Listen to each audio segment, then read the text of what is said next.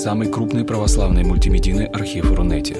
Лекции, выступления, фильмы, аудиокниги и книги для чтения на электронных устройствах в свободном доступе для всех. Заходите. Предания.ру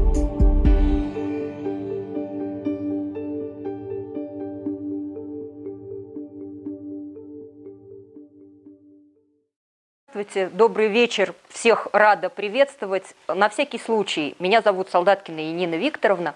Я э, профессор кафедры русской литературы Московского педагогического государственного университета. Но сейчас я об этом забуду, да, и буду рассказывать совершенно про другие вещи, совершенно про другие величины. А, вы знаете, э, когда э, вот я тоже тратила определенную часть своей жизни на просмотр «Игры престолов», да, и мне все рассказывали, что, ну вы же понимаете, что это про секс и насилие. Я говорю, да вы что, там же такая христианские ценности, да, и все друзья задавали мне один и тот же вопрос. Ты с ума сошла, где ты там это видишь, где ты там это нашла, расскажи нам. Вот, и я подумала, что что я им рассказываю в частном порядке, давайте я всем, что называется, расскажу. А, безусловно, начать мне э, хотелось вот с чего. Да, давайте договоримся сразу. Я рассказываю, ну, где-то часа полтора постараюсь не дольше. Если у вас будут вопросы, вы потом мне их с удовольствием задаете, а я на них потом с удовольствием отвечаю. Да? Хорошо. А, значит, э, о чем хочу предупредить сразу и о чем хочу э, говорить сразу. А, безусловно, с одной стороны, мы рассуждаем о а, каких-то там христианских там ценностях, мотивах. Безусловно, здесь на самом деле я уже потом поняла, что тут вот надо было закончить знаком вопроса, да, есть ли, да, христианские ценности в «Игре престолов», да, ну, для кого есть, для кого нет, будем сейчас с этим разбираться. Вот, но в любом случае, а, сразу оговорюсь, сразу скажу об этом, а, безусловно, религия в мире э, «Игры престолов», да, в мире Мартина есть, да, мы помним тут, так, сейчас я соображу, куда жать, да, а, что здесь аж, вот, пожалуйста, придуманы религиозные культы, все они, э, все они прекрас, прекрасно есть, все они э, достаточно узнаваемые, вот, и, э, в принципе, о них мы говорить не будем, да, потому что а, с разной степенью э, можно э, с разной степенью уверенности, да, мы можем говорить о том, что а, культ владыки света близок там к зороастризму, культ семерыв это такое вот узнаваемое католичество, а старые боги севера первых людей, ну, скорее всего, это друиды, вот, но совершенно очевидно, что Мартину они нужны просто для декорации, поскольку он восстанавливает определенный а, квази-средневековый мир, да, некий фэнтезийный мир, который нами опознается как мир средневековья по, по очень многим причинам, по очень многим параметрам. Вон в Англии в университетах специальные теперь уже университетские курсы читают на тему да, средневековья в «Игре престолов», то, соответственно, именно для этого его религии и нужны. Вот здесь э, присутствует Оксана Владимировна Куропаткина, которая делала доклад как раз на тему, что религии-то они есть, да, но как религиозные институты, они не, институты есть, да, но понять, что они хотят про жизнь и смерть, не очень как бы сделано и понятно, да, эта мысль мне очень близка, да, и, и, и, и, и дорога. Поэтому о религиозных институтах мы говорить больше не будем, да, мы будем говорить о, о другой, не менее важной вещи в мире Мартина, а именно о а, рыцарстве, да, как культурном мифе. А, безусловно, то, что то, о чем пишут все, кто начинает говорить про «Игру престолов», это о том, что в основе лежит война Алые Белые Розы, ну, Старки, Йорки, а, Ланкастеры, Ланнистеры, да, все вроде бы как понятно, да, а борьба за власть. И вообще, ну, сам Мартин говорил о том, что главная тема – это тема власти. С другой стороны, если мы с вами вспомним рыцарство не как некий, такой прекрас, некую прекрасную сказку, да, а то, как оно подано у Мартина, мы, конечно, увидим, что он, э, ну, немножечко над рыцарями так подсмеивается издевается, да, потому что, ну, посмотрите, такая леди э, Бриена, она, конечно, такой совершенно замечательный рыцарь, да, все, но э, совершенно неуместная ни в одной своей ипостаси, да, то есть такой вот Дон Кихот э, э, женского пола, да, и примерно так же она неуместна во всем, во всем в этом выглядит, как этот самый Дон Кихот. Вот, и так далее. Да? То есть, с одной стороны, и рыцарство как институт показано тоже достаточно подробно, достаточно, скажем так, э, историографично, но с другой стороны, как любой нормальный современный постмодернист, Мартин уже так немножечко над а, рыцарством, э, рыцарством подсмеивается. Другое дело, что говоря о рыцаре, да, о рыцарстве, мы, конечно, обращаемся не только к историческому институту, да, но и вот к этому культурному мифу о рыцарях, да, о рыцаре защитников слабых, о рыцаре борце за а, свет, да, с тьмою, о рыцарях как о людях, э, которые э, действительно защищают царство живых от царства мертвых, да, и тут пока оказывается, что ближе всего к рыцарству, конечно, ночной дозор, ну, который вполне с, тампли, с тамплиерами себе соотносим.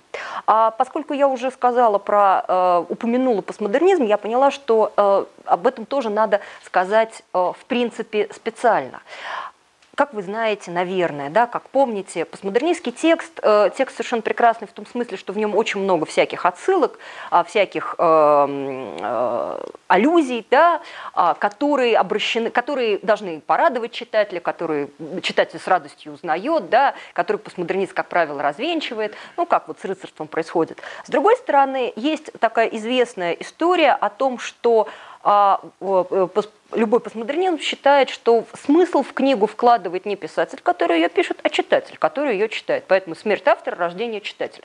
Вот. А с этой точки зрения я имею право как читатель интерпретировать так, как мне кажется важным и нужным, да, и в принципе постмодернистский текст этому сопротивляться не будет, не должен, по идее.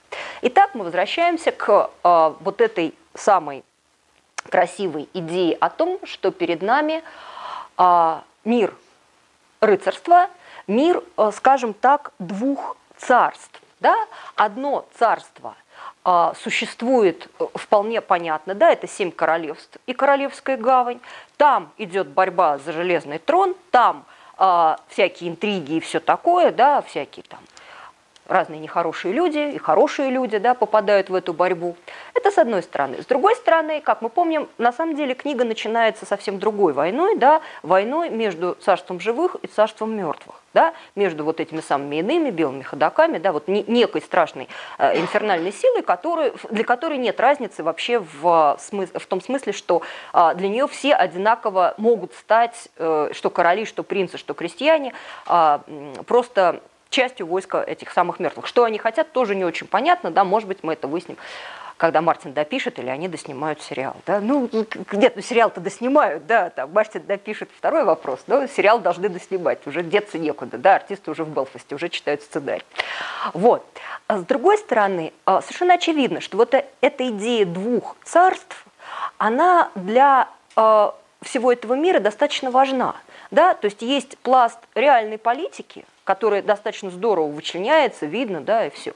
А есть пласт вот этого вот духовного царства, да, то есть у нас получается очень интересная история. У нас есть мир а, а, такой нормальный фантази, э, такой нормальный почти исторически точный, да, а с другой стороны есть мир фантазийный.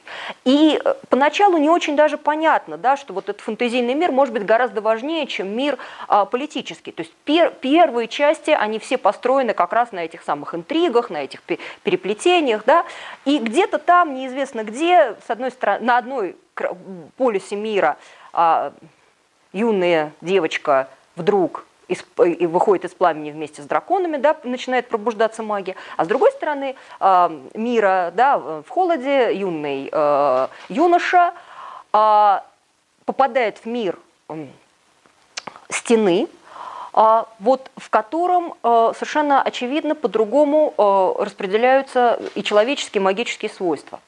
Ну, я буду говорить о юноше, да, о девушке, может быть, когда, когда будет по ходу дела, буду вспоминать. Хотя сразу хочу сказать, что судьбы юноши и девушки, да, то есть судьбы Джона и Дейнерис, они, безусловно, запараллелены, да, и это можно проследить на самом деле, вот просто если внимательно смотреть, сопоставлять их эпизоды, они, конечно, а, безусловно, находятся в параллели. И, конечно, и логика, ну, сериала мы это уже видели, да, а логика книги тоже будет идти к тому, что должны будут они встретиться а, как бы дополнить друг друга.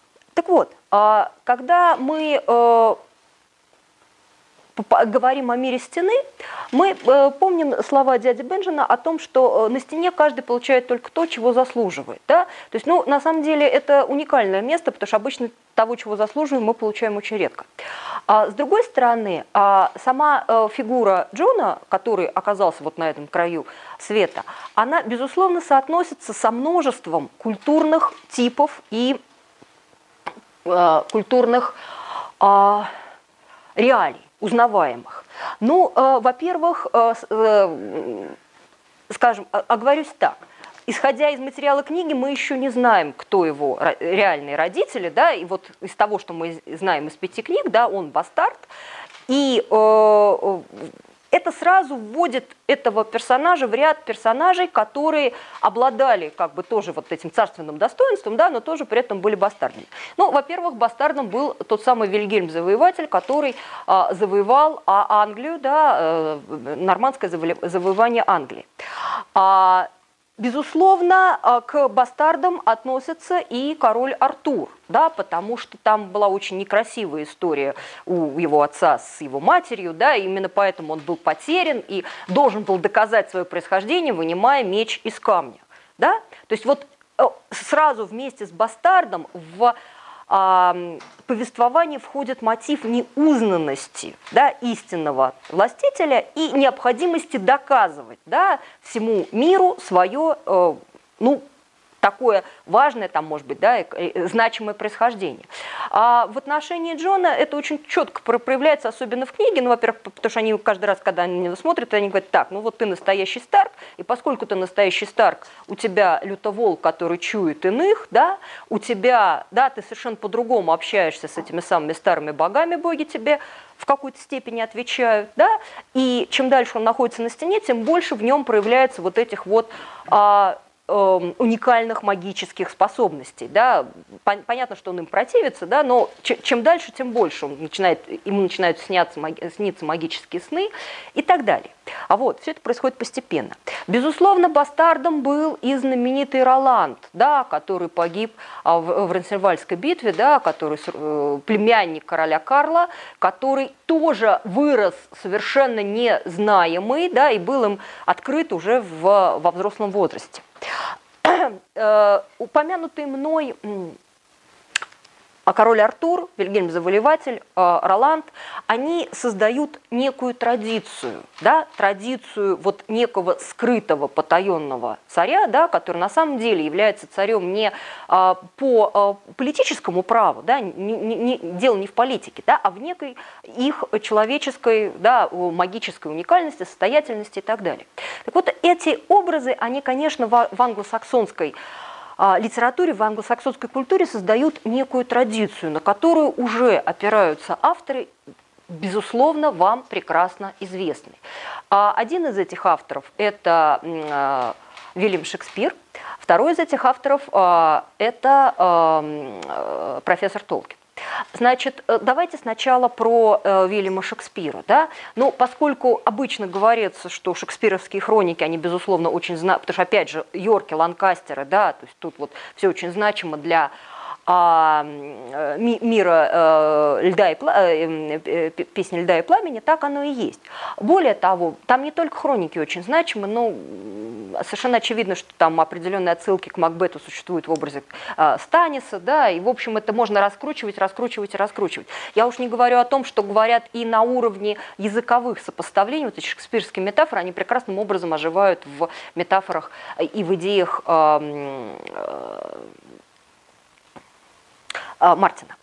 А, я напомню вам о другом а, прекрасном шекспировском сначала принце, потом короле. Это принц э, Гарри, Генри, сын Генриха IV, да, будущий Генрих V.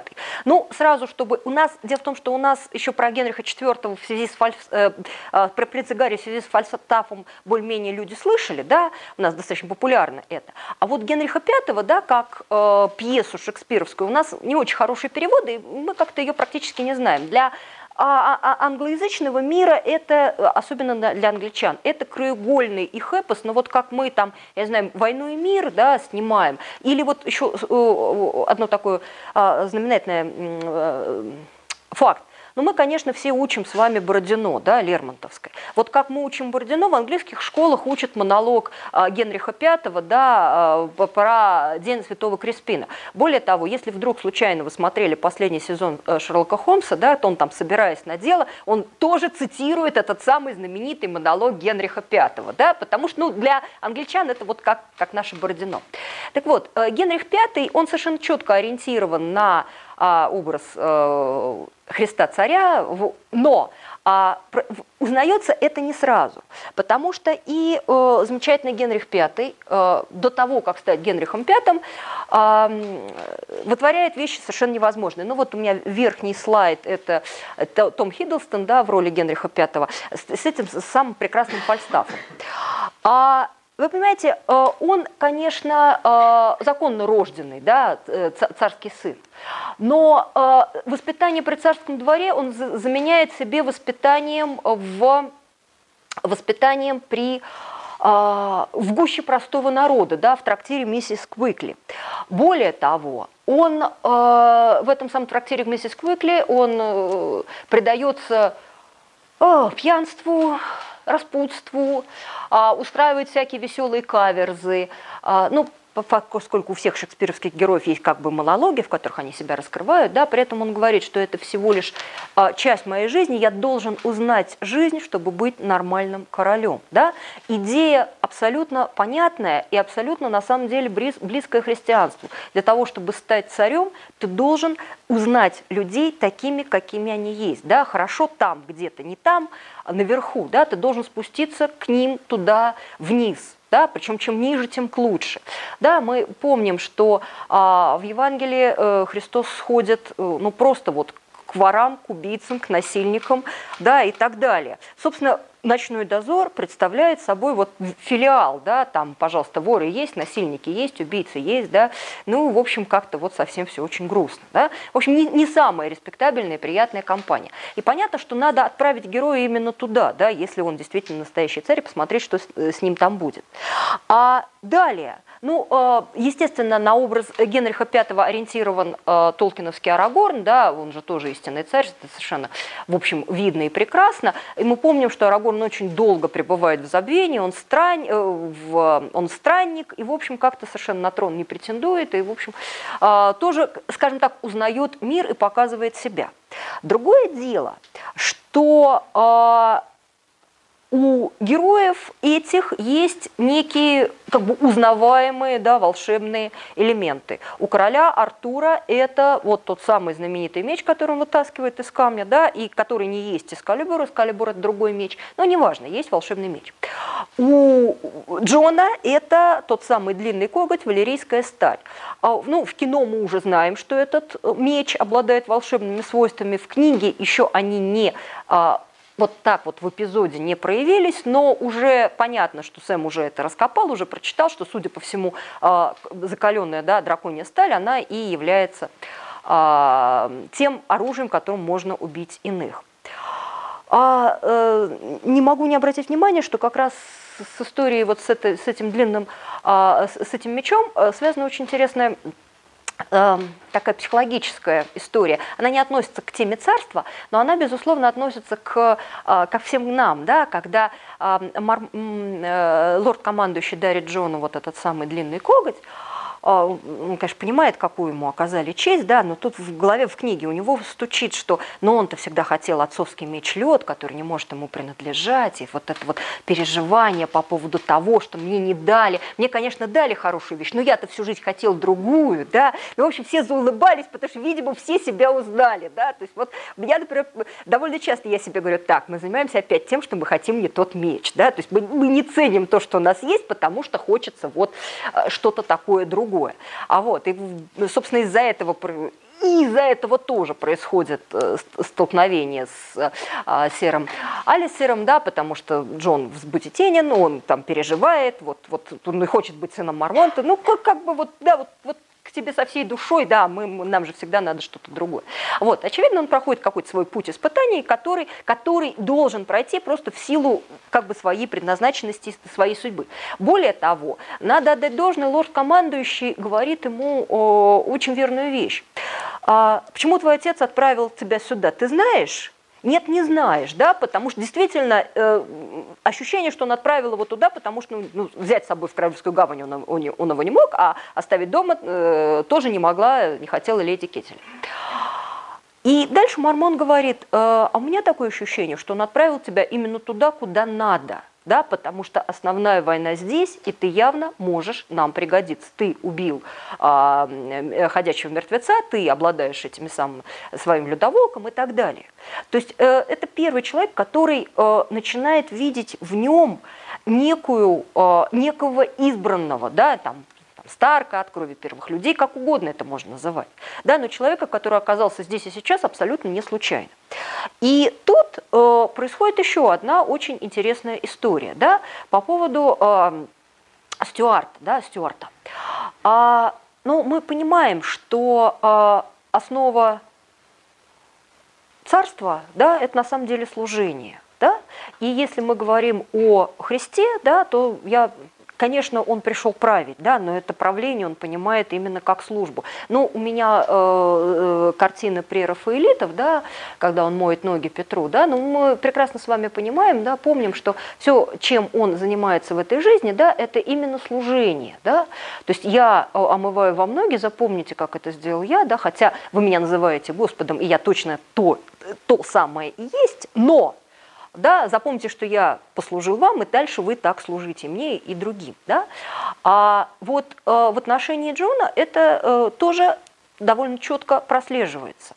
А более того, ну, мы помним, все вы прекрасно помните этот момент, что ему, конечно, не нравится быть стюартом, он же хочет быть разведчиком, это же все понятно, да, но а, более того, ему же Мармонт и подзуживает, как бы, вот, ну, ты думаешь про брата Роба, да, он будет царствовать, а ты будешь служить, про него сложат песню, он будет королем, а ты проведешь всю жизнь на стене, и так далее, у тебя не будет э, детей, и так далее. Если ты мне сейчас скажешь, что тебя это не волнует, я тебе никогда не поверю.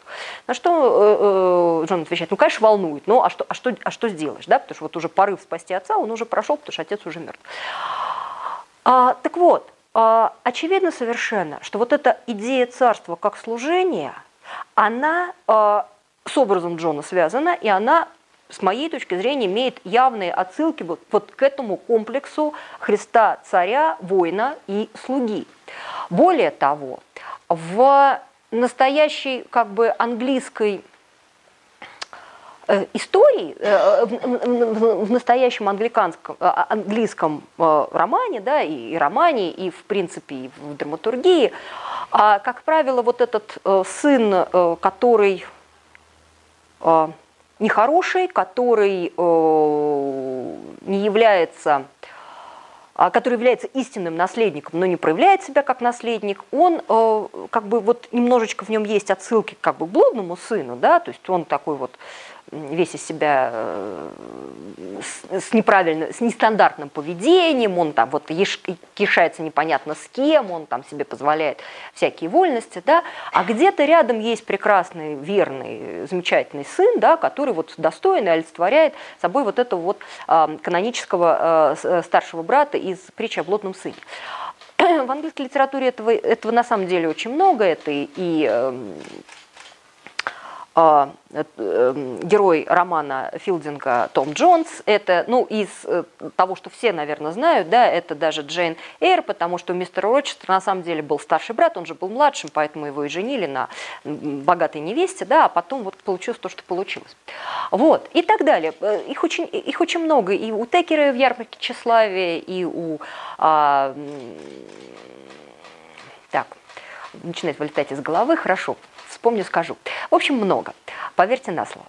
А с другой стороны, у Шекспира в Генрихе, в Генрихе IV, да, принц Генри, он же тоже постоянно сравнивается не в его пользу с его отцом Генрихом IV, то с Генри Хотспером, которого он побеждает в поединке, то с его другими братьями. Да? То есть вот это соперничество с братом, оно тоже входит вот в этот самый набор вот, э, проявлений э, как бы э, сына и царя, да, потому что на самом деле то, что кажется плохим, да, то, что кажется неверным, да, то, что кажется, может быть, легкомысленным, а может быть и преступным, на деле таковым не является.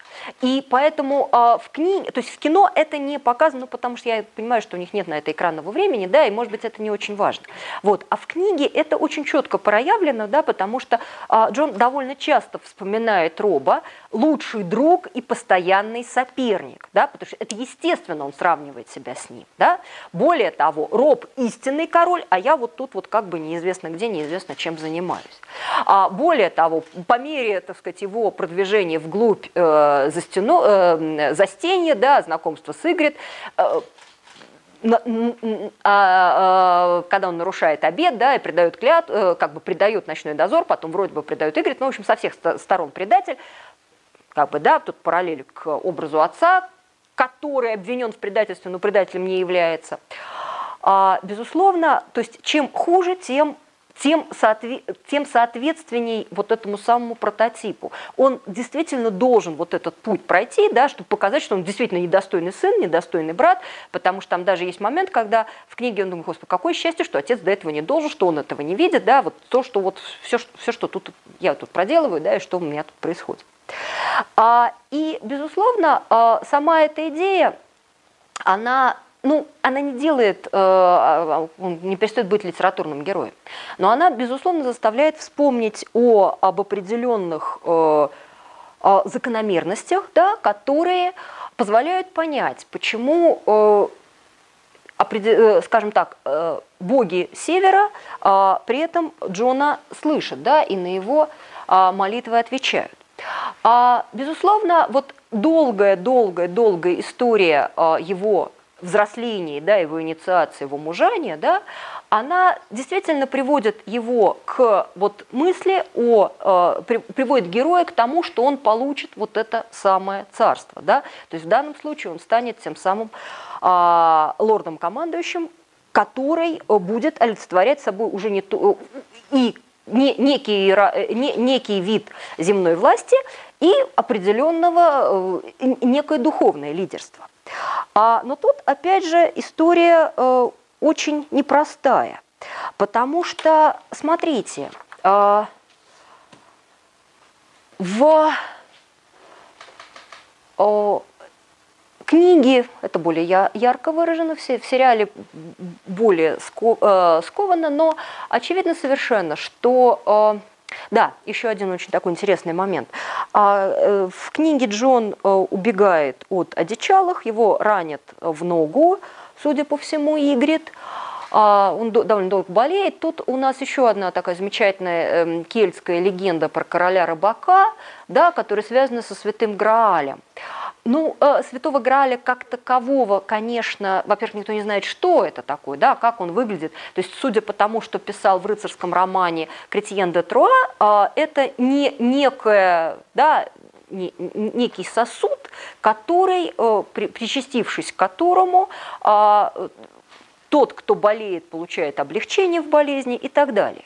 А вот разные совершенно варианты. А, ну, Джону, конечно, облегчение дает мистер Эймон, да, но а, помним момент, когда его избирают лордом-командующим, в книге это а, огромные выборы, и вместо урн избирательных используется котел, а, в который кидают эти самые э, э, наконечники для стрел, да, и из этого котла вылетает ворон да, с криками снова, садится ему на плечо, да, и как бы он получает спасение, потому что а, действительно понятно, что если выберут не его, да, а кого-то другого, например, Яноса Слинта, то ничего хорошего ему в этом дозоре не светит. Конечно, может быть, это я уже фантазирую, да, а может быть и нет, потому что в общем контексте, да, упоминание этих деталей, вот именно таких деталей, ведь в конце концов выборы, э, вот в фильме они показаны совершенно по-другому, там нет этих аллюзий, и в принципе они и в книге могли бы так, на этом, на, на этом могло бы и не быть намека, да, но очевидно, что вот эта история короля, э, легенда, очень популярная кельтская легенда про короля рыбака, да, и вот этот вот котел, который превращается в Грааль, а потом обратно будет котлом, потом. И эта идея того, что пища э, духовная, она же очень легко перетекает в пищу материальную и туда, и обратно, да, и когда мы говорим «хлеб наш насущный дашь нам есть», мы же имеем в виду и как бы духовный хлеб, и хлеб вполне себе понятный, э, питательный, да, физический, материальный. Так вот, а, вот эта вся история, она тоже кажется мне не случайной, достаточно полной символизма. Вообще с символизмом э, у Мартина, ну, понятно, что очень э, здорово и хорошо, да, при всей простоте, да, его слога.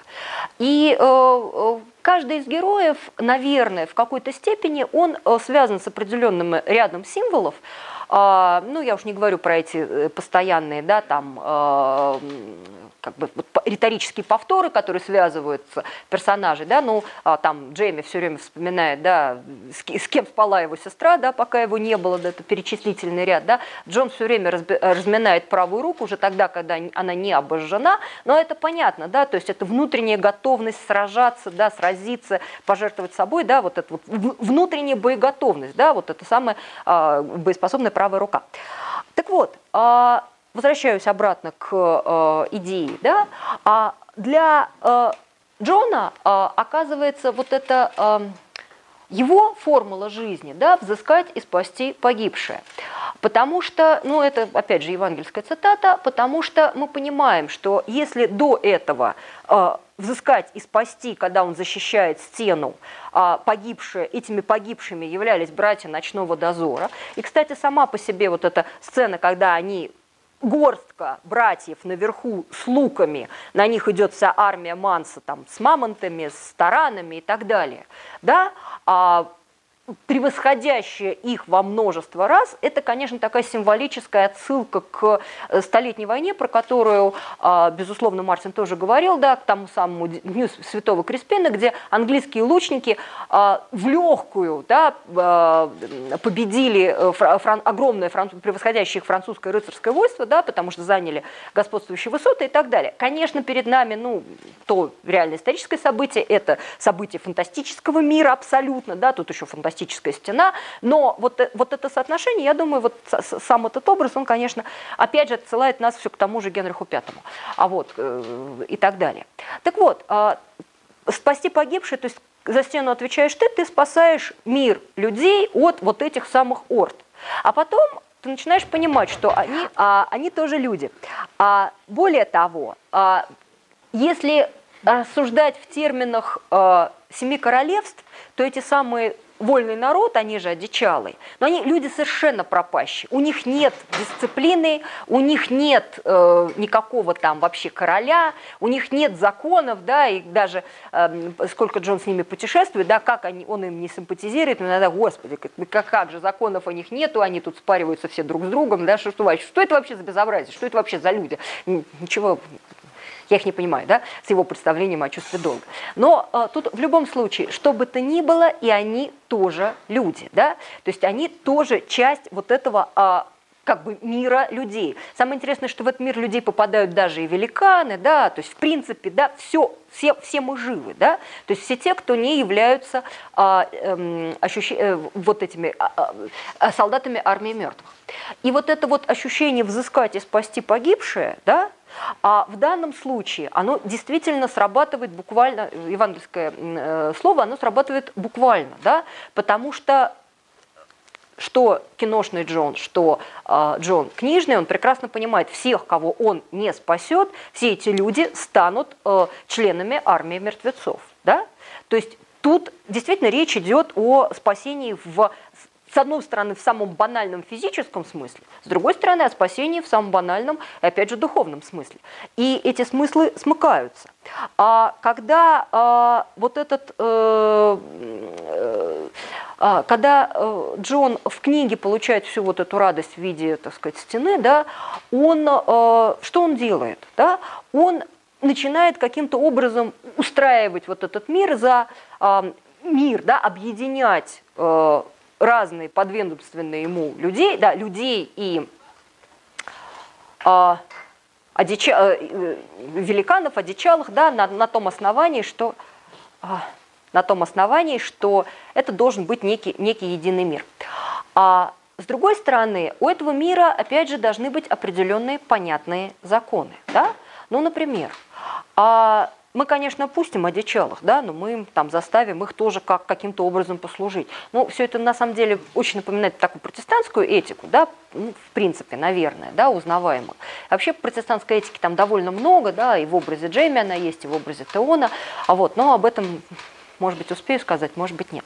В любом случае, а, когда а, э, совершенно понятно, что когда а, ты получаешь такое количество людей, да, тебе надо что-то с ними сделать, да, для того, чтобы они увидели, что ты действительно тот человек, да, за которым они пойдут. Не случайно Джон все время вспоминает вот эту фразу Игорь, что и фразу Манса, да, что они, и им плевать на твое происхождение, они пойдут за лидером, да. Потом в фильме выяснится, что и, и лордам северным плевать на происхождение, что на, должен быть лидер. Так вот, э, что он делает? Да? То есть перед нами, в общем, вполне понятная программа. Голодных надо накормить. Да? У нас э, дозору, правда, самому не очень есть, что есть, да, но если нам надо окормить бедных, несчастных, голодных людей, которых мы тут собрали пятью хлебами, мы их таки накормим, да, и, в общем, это все вполне себе представлено, да. Далее мы получаем одичалых, и начинается учтите, что они слабые, они больные, все, которых больных, всех их надо полечить, да, значит, вот это вот исцеление, оно тоже у нас есть. А вот, ну и для, для того, чтобы уж совсем было все красиво, у нас есть и, конечно, свадьба, да, такой брак в Кане Галилейской, да, когда а, а, Джон выдает а, а, э, Элис Карстарк, да, замуж за Сигарна а, сына Магнара Тенов, да, самого Магнара Тенов. А вот, э, там безумно красиво, э, все это в книге очень красиво описано, да, то есть там, ну, ну, ну это, это вот брак в Кане Галилейской совершенно натуральным образом устроенный, да, то есть, опять же, перед нами очень узнаваемые э, черты э, царя, который э, занимается тем, что э, пытается каким-то образом организовать вед, ве, э, веренные ему людей, но при этом и от них тоже чего-то требует. Да? И вот тут а, очень интересный такой фактор всеобщности спасения. Да? То есть мы договорились с Тормандом, он отдает заложников, он отдает свое золото, за это мы их пускаем и так далее. Да? То есть тебе оно не сваливается просто так на голову, ты должен выполнять некие условия. Дальше звучит совершенно э, естественный вопрос. А остальные? Вот у нас есть жуткий убийца-плакальщик мы что, его тоже пустим? А? Джон говорит совершенно закономерную фразу. Если он пообещает сохранить клятву, то да, мы не можем выбирать. Да? То есть прощение всем и каждому из тех людей, которые, э, которые э, согласны жить в этом самом прекрасном нашем новом мире, нашем царстве. Понятно, что логика жуткая, понятно, что не всем она нравится, понятно, что очень сложно ее принять людям, которые а, убивали друг друга на протяжении там, да, всей своей сознательной жизни, но, с другой стороны, она абсолютно узнаваемая. Да? То есть мы, э, если уж мы если грешник кается, мы его прощаем. Да? Тут и разговоров о том, ну, как Джон говорит, когда человек надевает черное, ему прощается все. Когда он клянется, ему прощается все. А, с другой стороны, могу сказать, что примерно в этот же момент и э, Дейнерис, которая уже получила, э, уже у нее взрослые драконы, да, уже у нее Мейрин, она тоже проявляет себя, ну, понятно, что для нее скорее, да, не спасение милосердия, для нее скорее вот этот фактор справедливости и власти работает, да, а, но и она проявляет себя как э, некий вот этот самый э, правитель, э, наделенный э, ну, определенной, скажем так, мистической силой. Потому что, во-первых, ну, понятно, что она освобождает рабов, это тоже такой очень важный момент. А, более того, она а, в тот момент, когда э, лихорадка, да, сивая кобыла начинает выкашивать ряды ее сторонников и ряды простых людей, что она делает? Она сходит и начинает сама их врачевать, да, перевязывать и так далее. Да? То есть это вот, ну, как бы тоже э, архетип-то вполне понятный, да, когда Иисус ходит в, ове, в овечий источник да, для того, чтобы исцелить да, там больных, да, вот в, в самую гущу представляя, какие там запахи, какие там, да, какие там люди, как все это выглядит и так далее. Вот. И в этом отношении действительно а, может быть, да, вот поскольку их, их судьбы запараллелены, да, то есть может быть и не только в сериале, но и где-то там в перспективе не написанных или написанных, спрятанных книг, нас ждет их а, объединение именно этих героев. А, мы не знаем, да, то есть тут я вынуждена сказать, что в книге мы только знаем, да, что Джона пронзили кинжалами, да, и он застывает в холоде. Но а, а, да, мы, конечно, можем надеяться, что мы, мы уже знаем, что в фильме э, все было не так, но, тем не менее, а, тут есть еще не только как бы, фактор фильма, потому что если мы говорим о том, что их линия с Дейнерис сопоставлена друг с другом, то тут очень интересная история. Ведь в пятой книге э, Дроган унес Дейнерис с арены, и все вокруг считают, что она уже умерла. А последний эпизод, когда Дейнерис вместе с Дроганом пытается двигаться в этом самом Дотракийском море, да, ее э, находят дотракийские встанники. То есть на самом деле ее считают умершей, но на самом деле она жива.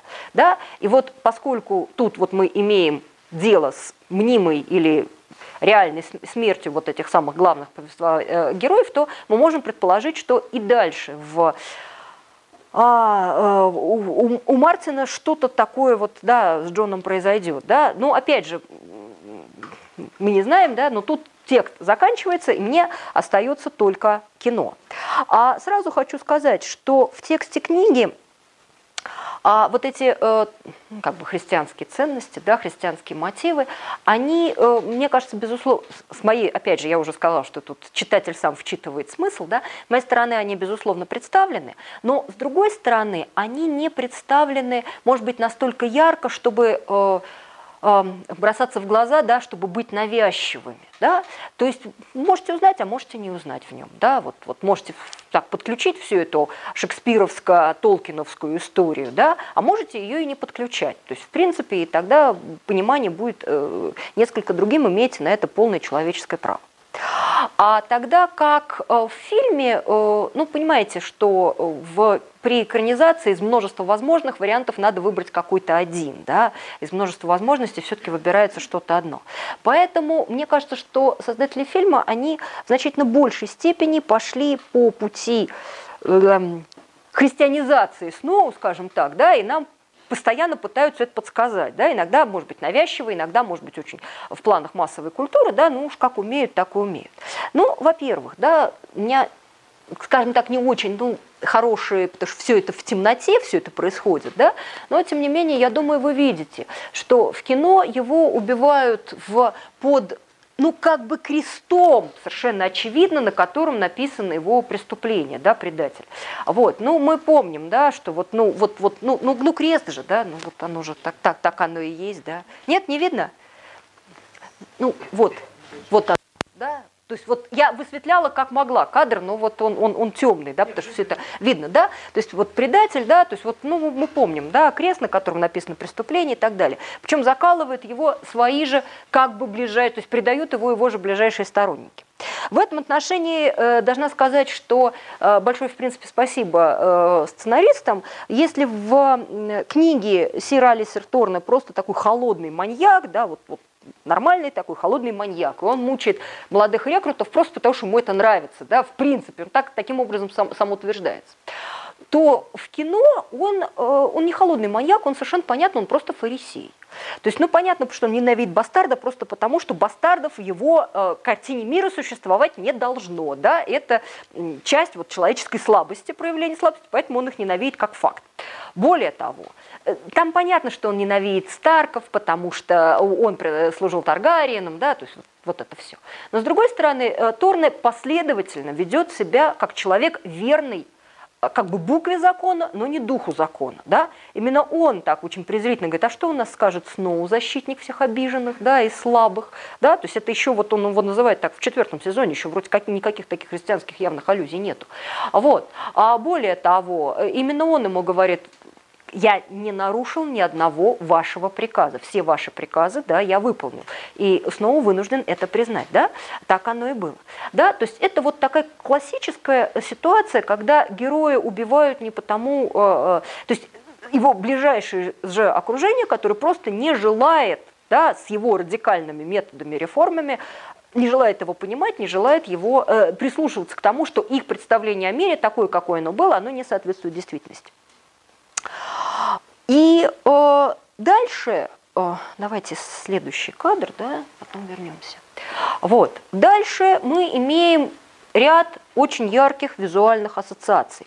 А наверху та картина, о которой э, сами говорили э, сценаристы, что как бы вот это, это Рембрандт, да, вскрытие тропа, вот они на нее основывались, а, а, а основывались именно на эту картину. Но, вы знаете, помимо Рембрандта, мне кажется, что тут очень много э, визуальных отсылок, которые совершенно узнаваемы. Ну вот это э, Гальбейн, да, картина «Мертвый Христос», которая нам с вами прекрасно известна по тексту романа «Идиот», да, ну то есть вообще это вот, можно сказать, часть нашей культурной традиции, да, она, картина сделана в виде, ну, в виде гроба, да, вот он вытянувшись так в этом гробу лежит, но э, очень часто, да, то есть вот у меня лишь один из кадров, но мне кажется, что вот, да, она должна вызывать просто на уровне таком зрительном эти ассоциации, причем этот кадр не один, его там очень-очень много, когда они с этого края его показывают, да, и вот он абсолютно лежит, абсолютно как вот, как на картине Гальбейна, да, пожалуйста, мы меняем ракурс, и мы видим картину Матиньи, да, оплакивание Христа, да,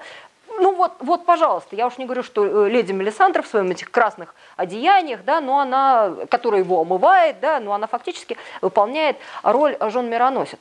А вот, то есть, э, в принципе, опять же, можно этого, наверное, так, я, наверное, собью микрофон, это этим дело кончится. Вот, то есть, в принципе, можно, наверное, этого не видеть. Но, с другой стороны, мне кажется, что вот э, настолько навязчивые все эти отсылочки, да, что без них как-то вот даже сложно себе это все представить. С другой стороны, вы же понимаете, да, что вот такое навязчивое, от, навязчивые отсылки к um, образу Христа, они должны, ну, как-то э, поставить перед и создателями, и зрителями вопрос о том, а какая же сила его воскресила, да, и что вообще-то, что вы тут вообще хотели сказать, что вы имели в виду. И вот тут мы сталкиваемся с очень интересной историей. Потому что э, в тот момент, когда Мелисандра его воскрешает, она находится в состоянии любого нормального среднестатистического современного человека. Владыка не говорил со мной, я все придумала, все мои как бы видения были ложью, я ни во что не верю. Помните, там прекрасная сцена, когда она снимает свой этот самый рубин, да, и вместо прекрасной Мелисандры оказывается старый-старый-старый старухой. Мир рухнул, да, мир ей не верит. А более того, как мы знаем, когда э, она возвращает Сноу и спрашивает у него, что тебе сказал владыка? Он говорит, ничего, там нет ничего. А что, собственно говоря, еще современный, так сказать, герой современного да, мог бы сказать? А другое дело, что вот это самое ничего, да, ну, великое может быть, да, как сказали бы э, герои э, Франсуа Рабле, да, а они э, э, ставят э, создатели сериалов очень непростую ситуацию. А, безусловно, наверное, вы читали или, может быть, слышали о том, что в своих ранних интервью, да, ну, было э, интервью Сквайру э, Джорджа Мартина, где он говорил, ну зачем Толкин воскресил Гендальфа, ведь он так красиво погиб, да, ну зачем все это было, да, вот. И тут мы, наконец, пришли до того момента, когда, значит, мы сами воскрешаем Гендальфа, вот. Но Толкину гораздо проще, он человек верующий, он этого не скрывает. Более того, Толкину проще в какой степени? А в каком смысле? У него же образ Христа троица, да, то есть у него три ипостаси, да, с одной стороны Гендальф, это вот воскресший Христос, Христос в силе, да, маг, дух, а Арагорн, Христос царь, апокалипсиса, да, и Фродо это страдающий Христос. А здесь на, на это, на все, да, один Джон Сноу, да, вот, как бы должен как-то это все, значит, в себе принципе. А у Клайва Сейспла Льюиса, ну, вы помните, да, этот знаменитый момент в а, сказке «Лев, колдунья, платяной шкаф», ну, там Аслан царь и всегда остается царем. Он умирает как царь и воскрешает опять же как царь. А когда воскрешает Гендальф, помните, он говорит, я теперь Гендальф белый, я Саруман тот, каким он должен был быть. Он воскресает как бы в силе и славе. Джон Сноу в силе и славе не воскресает. А, ну, Харрингтон говорил об этом в интервью, о том, что герой должен был измениться, иначе зачем он умирал. Да? Ну, э, на вопрос, зачем он умирал, можно отвечать, то есть там все логика. Если мы предполагаем, что тут задействованы христианские параллели, то вся логика художественного развития образа, она шла к тому, что герой должен был умереть. Вот, и потом вернуться обратно. Но логика мне понятна, да, то есть ты должен вернуться другим, да, приобретшим вот этот самый опыт, а тот самый, вот этот самый опыт этого самого ничего.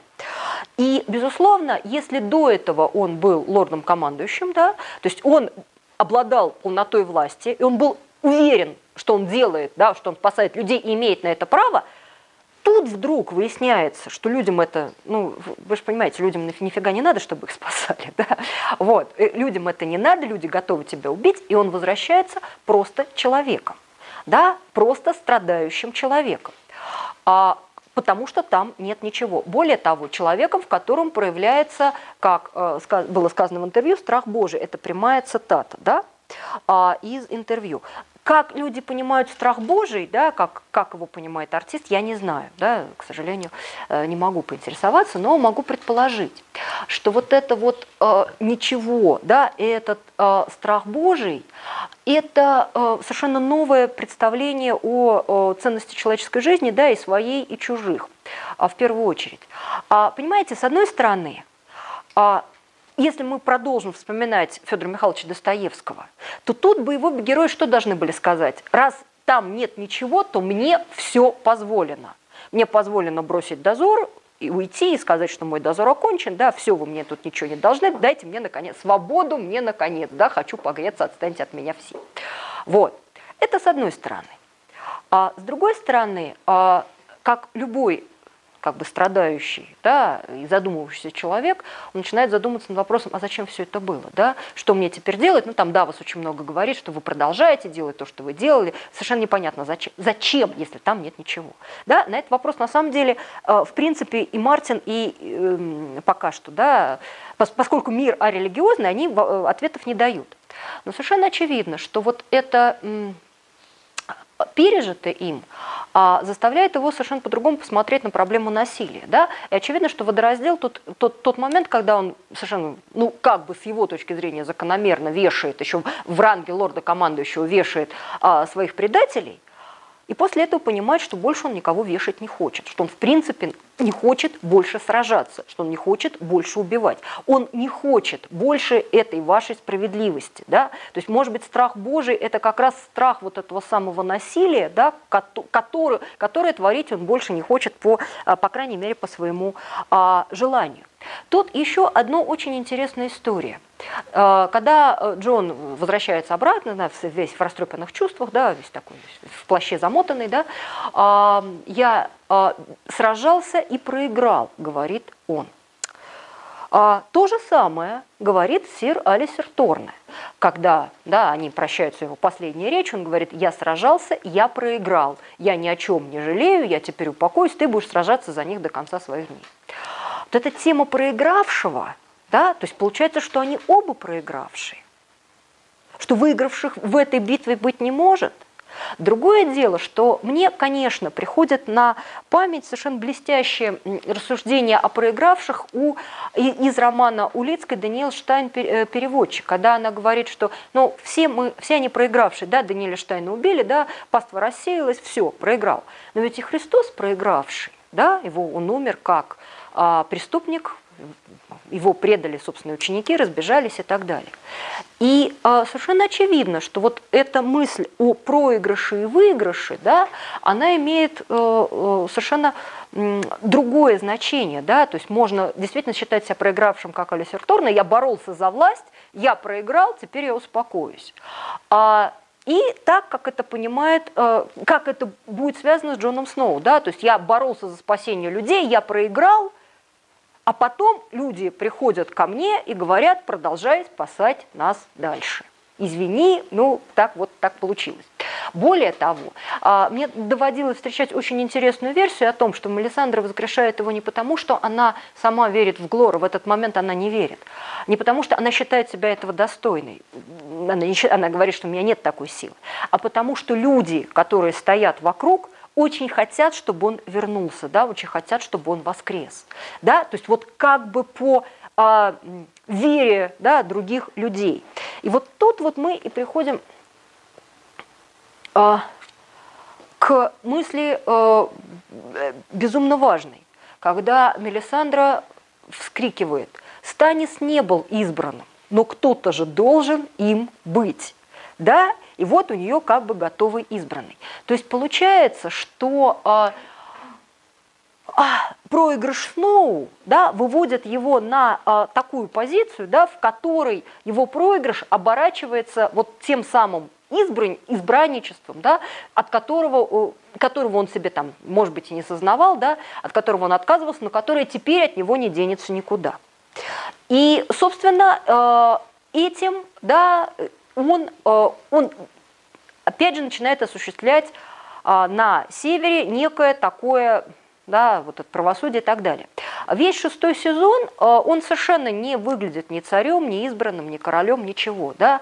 Мы, он показан вот тем самым эврименом, да. Мы, по идее, и, в общем, и сценаристы об этом, и создатели говорили, что мы должны с ним себя проассоциировать.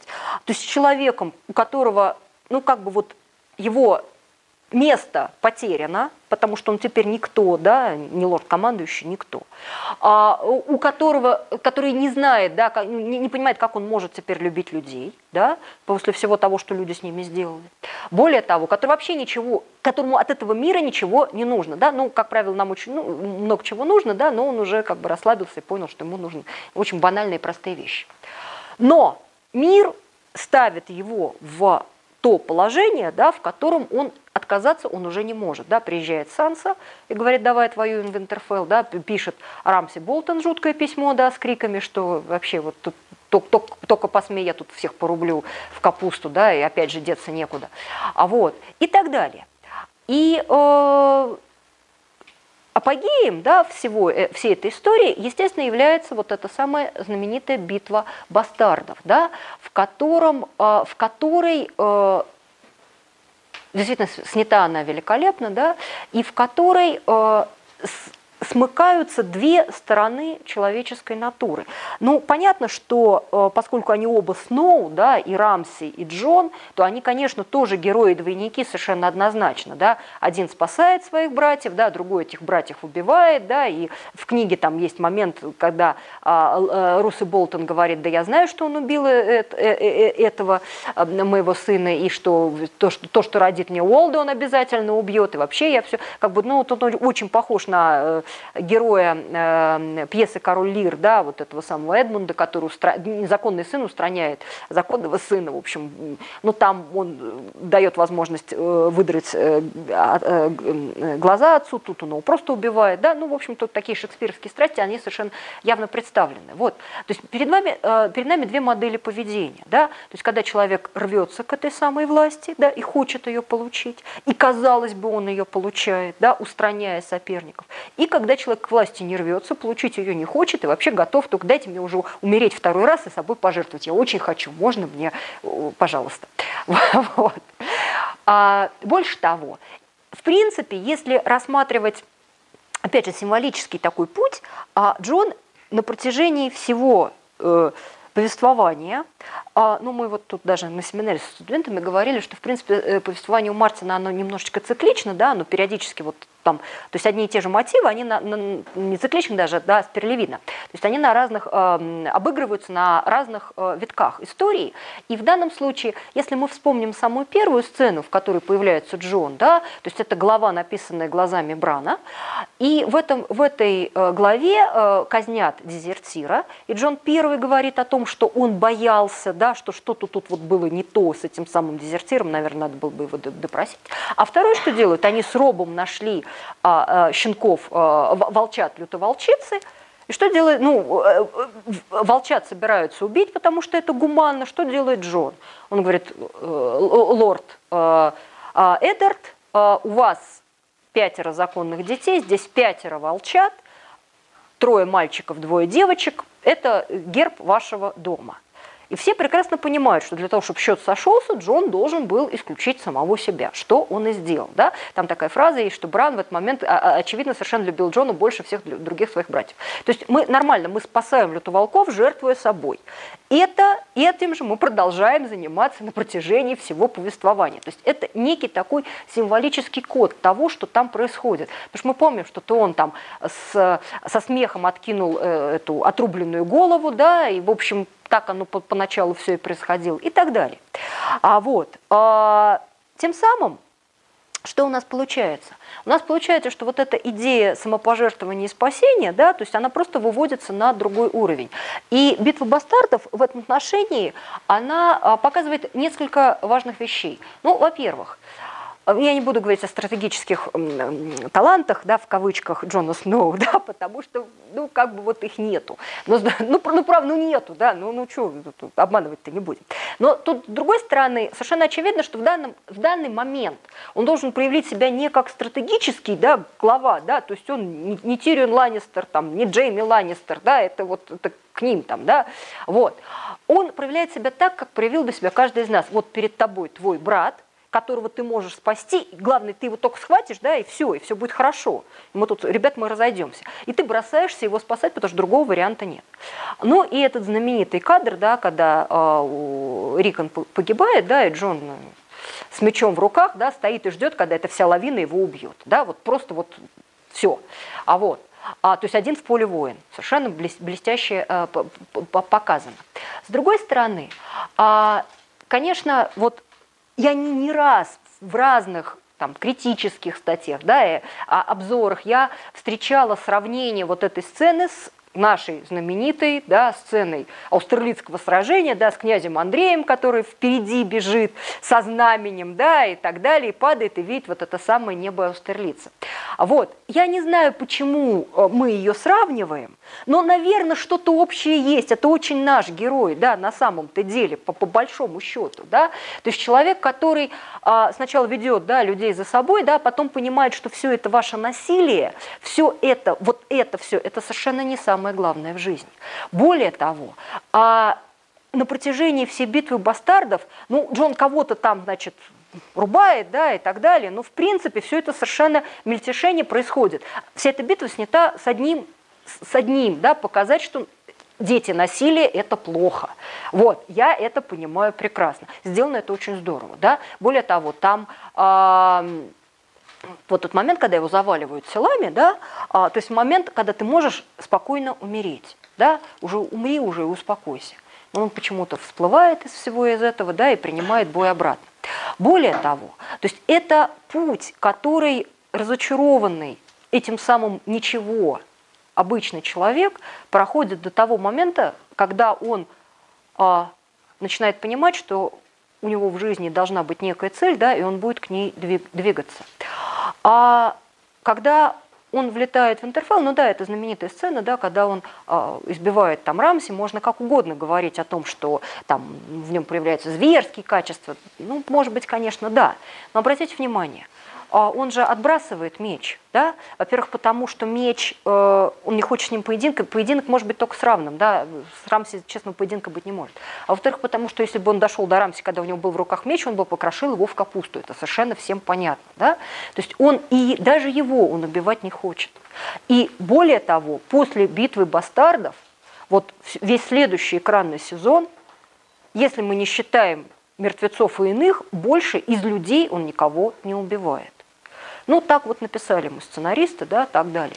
То есть э, вот эта идея ненасильственной власти, она оказывается связана с, то есть она оказывается развитием предыдущих да, каких-то чертов образов, и э, с ней э, оказывается связана идея уже не мистического такого царства, да, но попытка посмотреть, что будет с этим царством в реальном человеческом мире. Да? То есть мы героя вернули из этого мистического мира стены в мир севера, да, то есть в реальный человеческий мир, и посмотрели, что получилось.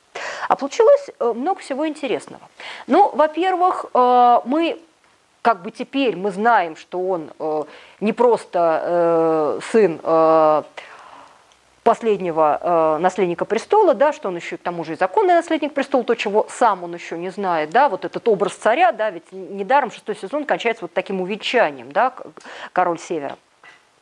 С другой стороны, совершенно очевидно, что э, и принципы его царства, они достаточно странные и не очень понятные для людей, которые его окружают. Да? Мы вспоминаем его первое, одно из первых да, его указов, да, он милует детей людей, которые, предателей, да, которые сражались против него. Ну, с точки зрения христианского архетипа это совершенно закономерно и понятно. Да? С точки зрения Санса это безобразие, потому что получается, что никто, да, нет награды за преданность, нет наказания за а, предательство.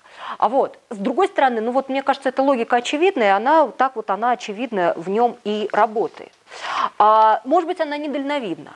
Но опять же, снова и дальновидность это, в общем, антонимы, да, они совершенно очевидны, да, так, так выглядят.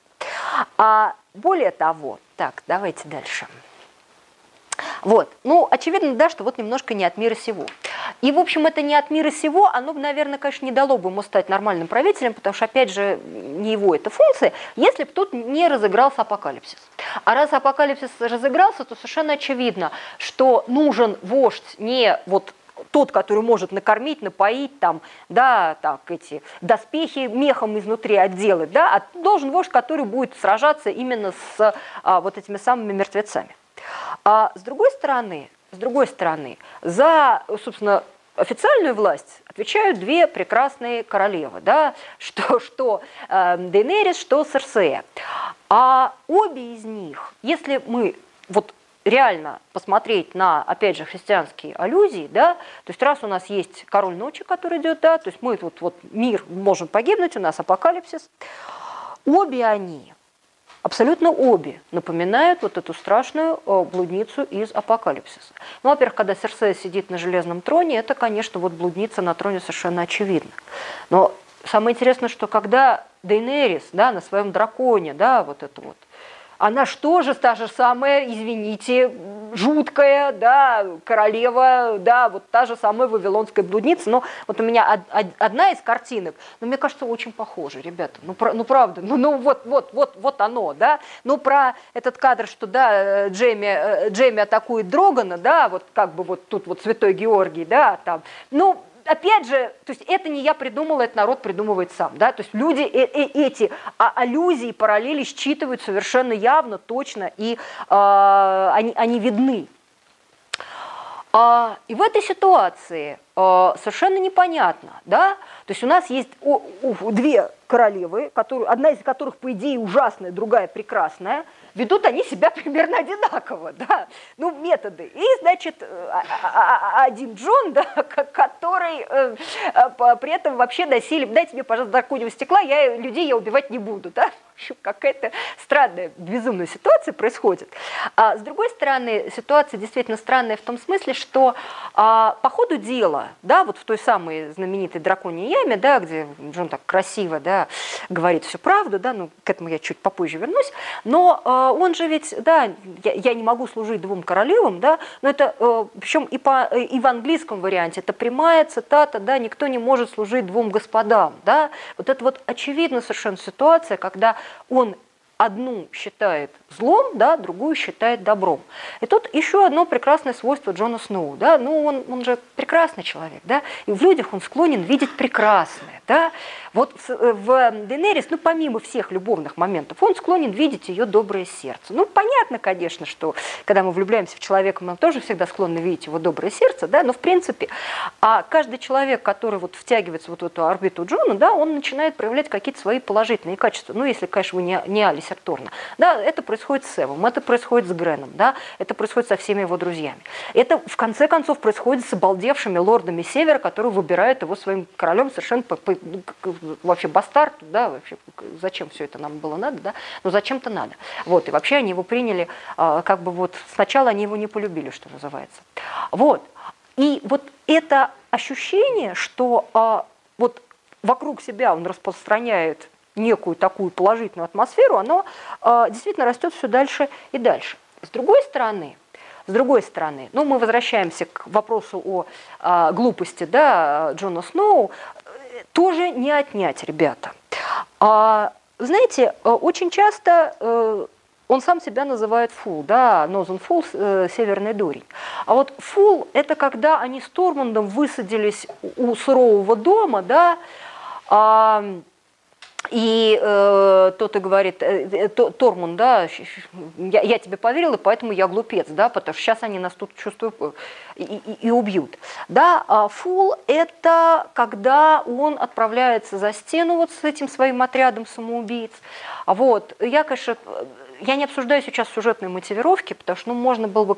Ну, понимаете, да, то есть либо мы, у нас хорошая сюжетная мотивировка, либо мы показываем сцену с а, мертвым медведем. Да? Ну, конечно, зрелищнее показать сцену с мертвым медведем, чем сюжетную мотивировку. Понятно, все, все логика, понятно. Да? Вот. Но, тем не менее, значит, э, сюжетная мотивировка. А на уровне э, символики все понятно. Тормунд э, говорит ему, ну, твой этот самый, он не очень умен, ну, умный же человек сюда бы не пошел бы вместе с нами-то, да. Вот, то есть понятие глупости, да, фул, оно действительно становится одним из вот таких качеств. Сноу, да, но оно, ну, у нас же прекрасная русская традиция юродивых, да, вот это просто абсолютно по нас. Я уж не говорю о том, что вот эта цитата «You're a fool, Jesus Christ, how can I help you?» это, извините, из, э, из оперы «Иисус Христос Суперстар», да, это, прямой вопрос Пилата, обращенный к Иисусу, да, ну, как я тебе могу помочь, когда ты вот настолько глуп? Вот, эта глупость, она, э, может быть, качество такое э, принципиальное, потому что она позволяет герою как бы не понимать того, чего все, что мы все прекрасно понимаем. Да? Мы же понимаем, что иногда надо солгать, потому что так удобнее. Да? Что иногда не надо бросаться значит, с мечом на амбразуру, потому что надо как-то по-другому себя проявить. Да? И вообще иногда надо как-то вот лавировать, да, там как бы вот что-то, да, там чего-то как-то. Да? Вот. Нет, мы глупые, и мы на этом стоим, да, потому что мы старки, потому что так полезно, да, так понятно. И выясняется, что, опять же, это начинает людям нравиться. Ну, посмотрите, вот их за стеной, их отряд, э, комментаторы совершенно, э, не комментаторы, а сценаристы сразу сказали, ну, мы считаем, что их там были чер, чертовы дюжины, ну, один снова, 12 апостолов. Это совершенно очевидно. Больше того, вы посмотрите, кто там. Значит, э, бывший одичалый, убийца, да, воин, э, пес, тоже с большой историей убийств, да, а, предатель Мармонт Джорах, а, бывшие партизаны Торос с Береком, а, ну, Дженри еще, конечно, не очень успел поубивать, но в принципе очень хочет, да, только дайте мне, значит, полот, я с удовольствием это все себе представлю, да. Ну, если мы с вами вспомним поэму Блока 12, да, вы помните, там примерно, апостолы там примерно такие же, да, вот, вот на, на спину надо бубновый туз, да, вот. А, ну вот нет у меня для вас, что называется, других апостолов, да, какие есть. Вот. Другое дело, другое дело, что а, вот эта глупость, да, она их действительно объединяет не только глупость, но очень понятное желание э, спасти людей. Да? И вот э, чем больше мы их спасаем, да, тем, э, наверное, увереннее мы себя чувствуем. Да, это вам не, не всякие дворцы да, и так далее, параллели. Вот. Мы, мы можем здесь быть теми людьми, да, без всяких окивоков, да, э, какими нам, нам хочется быть, а каждому из нас, я глубоко убеждена, что каждому из нас в глубине души хочется быть хорошим, да, это нормальное такое наше человеческое состояние. Другое дело, что исходя из того мира, который описывает Мартин и который э, описывает сериал, совершенно непонятно, почему они так боятся смерти. То есть совершенно непонятно, что да, ими движет, да, когда они сражаются с королем ночи. Чего они боятся? То есть они боятся стать частью а, вот, вот не, не смерти как таковой, а вот того, что вот ты станешь упырем, да, продолженной жизни. Но, суть по всему, соображать ты... Ну, в общем, не очень понятно, почему надо бороться за жизнь, не очень понятно, почему надо спасать живых. То есть вот мы тут с вами присутствуем в такой, опять же, очень характерной ситуации, когда у нас христианство без Христа. Ну, то, ну то, тут наоборот, да, Христос, Христос без христианства. Да? То есть у нас есть кодекс спасения, у нас есть кодекс самопожертвования, у нас есть... А, красота, да, вот, вот определенные мотивы, эстетика всего этого, и визуальные в том числе, да, и, и нумерологические в том числе, но совершенно никак не объяснено, почему надо вести себя хорошо и правильно. Ну почему? Ну надо да, потому что так ведет себя Джон Сноу. Ну, логика, конечно, жестокая, да, но, тем не менее, очевидно, она работает. Более того, а, там есть, конечно, попытка это все объяснить, да, когда Берек говорит о том, что враг всегда побеждает, да, смерть всегда побеждает, враг всегда сильнее, опять же, тема проигравшего, да, то есть мы обязательно проиграем. Да, это не мотивировка для того, чтобы не идти в бой. А вот а, враг, враг себя побеждает, но мы а, сильны, мы можем спасти, защитить того, кто сам себя защитить не может. Непонятно, почему это надо делать, но прекрасно, что они это делают. Вот. И последнее, о чем я хочу э, рассказать, да, это про идею бесполезного добра. Эта идея бесполезного добра – это э, цитата из романа э, Василия Гроссмана «Жизнь и судьба», в которой... Так, а, все сейчас порадуются, да, сейчас все порадуйтесь, пожалуйста.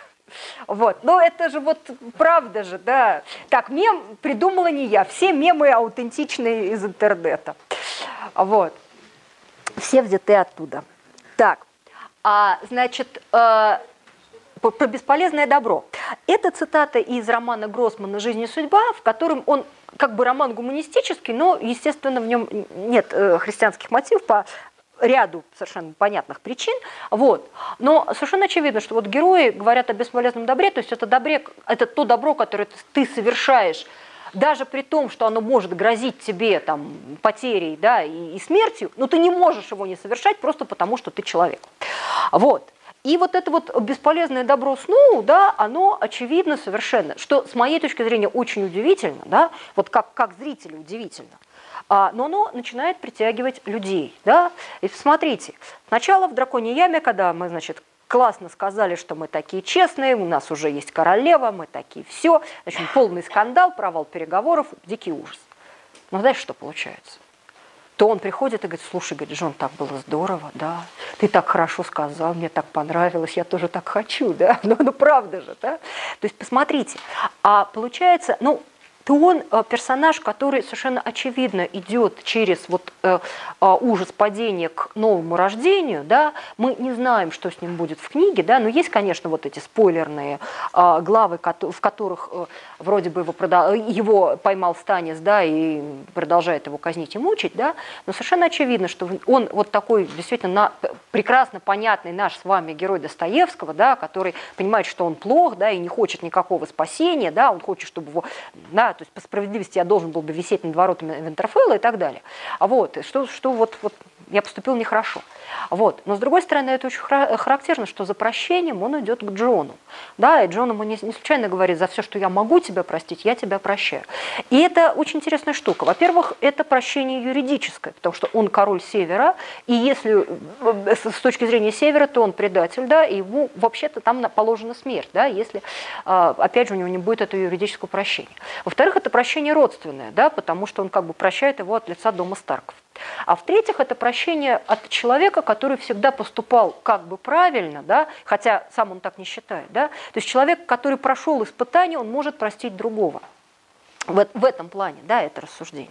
Но самое интересное, что и Джейми же туда же, да, вот, потому что, ну, а, Дело в том, что глупость Джейми, она из того же э, ряда, что и глупость Джона Сноу. Да? Мы же помним, когда вот Джейми атакует Дрогана, да, Тирин в ужасе думает, глупец, глупец, куда ты, глупец, да, назад, да. А это же ну, битва бастардов же тоже же, ну вот это же, да, это же вот, вот глупость наша все, да. И мы же не случайно Серсей говорит, глупейший из Ланнистеров, да. Вот, потому что, опять же, та самая категория глупости, да, которая позволяет человеку оставаться самим собой, да, верным своим принципам. И выясняется, когда один поступил глупо, но выяснилось, что так можно, да, что называется, можно я спешу слова, да, мне, мне, мне так понравилось, да, что так тоже можно поступать, что на самом деле все вот эти вот огород, которые вы нагородили в том, что надо вот подстраиваться, что надо хитрить, что надо быть там, да, это все, конечно, может быть правильно с точки зрения вот этой власти такой обычной человеческой. Но оказывается, да, и это на самом деле странно, выясняется, что быть глупым это даже, в общем, даже здорово, да? Вот, по крайней мере, это может быть воспринято как некий образец, да? И с этой точки зрения, конечно, Джон э, олицетворяет собой вот это направление в реализации как бы царства, да, реализации власти. Вот это модель а, власти. А, безусловно, судя по тому, что нам показывают, да, и судя по нашей с вами собственной логике, знанию жизни, наверное, эта модель не жизнеспособна, да, потому что представить все это вот в, ре, в реальных условиях также невозможно, как, ну, невозможно представить себе Гамлета, который займет датский престол, да, по той простой причине, что кем он будет э, окружен, да, и, в общем, закончит он довольно быстро так же, как и свой отец. Да, более того, мы помним, что э, лорд-командующий ночного дозора – это вообще такая должность, которая заканчивается трагически. Мармон Ремонта убили свои же, снова убили свои же, да, в общем, как бы люди так, такого рода э, э, вождей обычно не принимают. С другой стороны, на уровне идеала, да, на уровне некого э, образца, да, э, это существует, и это, безусловно, ставит перед э, э, ну, мной как исследователем, да, как человеком да, профессиональным, который это смотрит и читает, вопрос о том, насколько же на самом деле у, в нашем постмодернистском мире велика тоска по ценностям. Да? Пусть немножко пародийным, пусть немножко сниженным, да? но она совершенно очевидно есть, да? что людям нравится, да? людям хочется видеть героев хотя бы там, да? хочется верить, что герои существуют, и тем более им хочется себя с ними соотносить, да? Как бы, чтобы, раз они так себя ведут, да, то, может быть, и у меня что-то получится. Может быть, да, я э, склонна думать о том, что, а, может быть, я, опять же, гармонизирую пространство, и мне хочется видеть то, чего нет ни в книге, ни в кино, и, и не в людях. Но, с другой стороны, а даже при всем постмодернистском да, посыле этого всего безобразия, мне кажется, что а, христианские ценности, то есть вот на вопрос, есть ли они, я бы ответила, что они есть. Несмотря на весь агностицизм Мартина, несмотря на, на всю массовость и популярность этого самого шоу, мне кажется, что вот запрос да, и потребность в них выражена ну, достаточно очевидно. Может быть, я заблуждаюсь, но... А, с другой стороны, э, а почему бы и нет? Давайте на этом мы сделаем такой небольшой перерыв, да, и после которого можно будет задать вопросы сейчас. Протестантское начало у Джейми.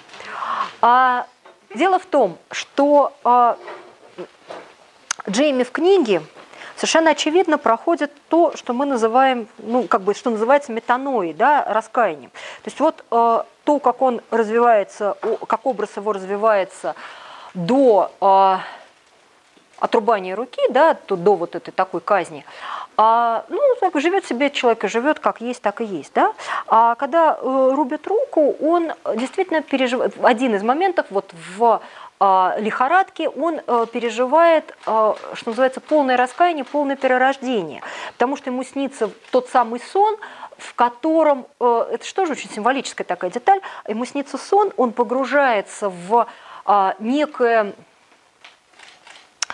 а, в некое подземелье, да, из которого выводит Приена, да, то есть он переживает некую временную смерть, и дальше все в нем меняется. Да? Ведь что, почему говорю о протестантском сознании? Потому что насколько, может быть, я неправильно понимаю, но насколько я знаю, ведь протестантизм – это достаточно жесткий самоанализ, да, самооценка. То есть ты должен признать, что ты был неправ, а вот, кстати, в этом плане Джон тоже всегда очень хорошо все это признает, да?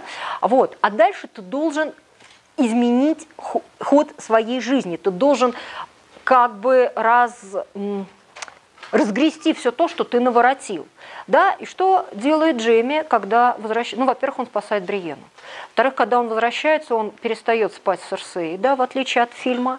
Он э, думает о том, что о том, что а, надо бы как-то забрать, да, сказать мальчикам, кто их отец, да, и надо будет, будет с ними что-то сделать.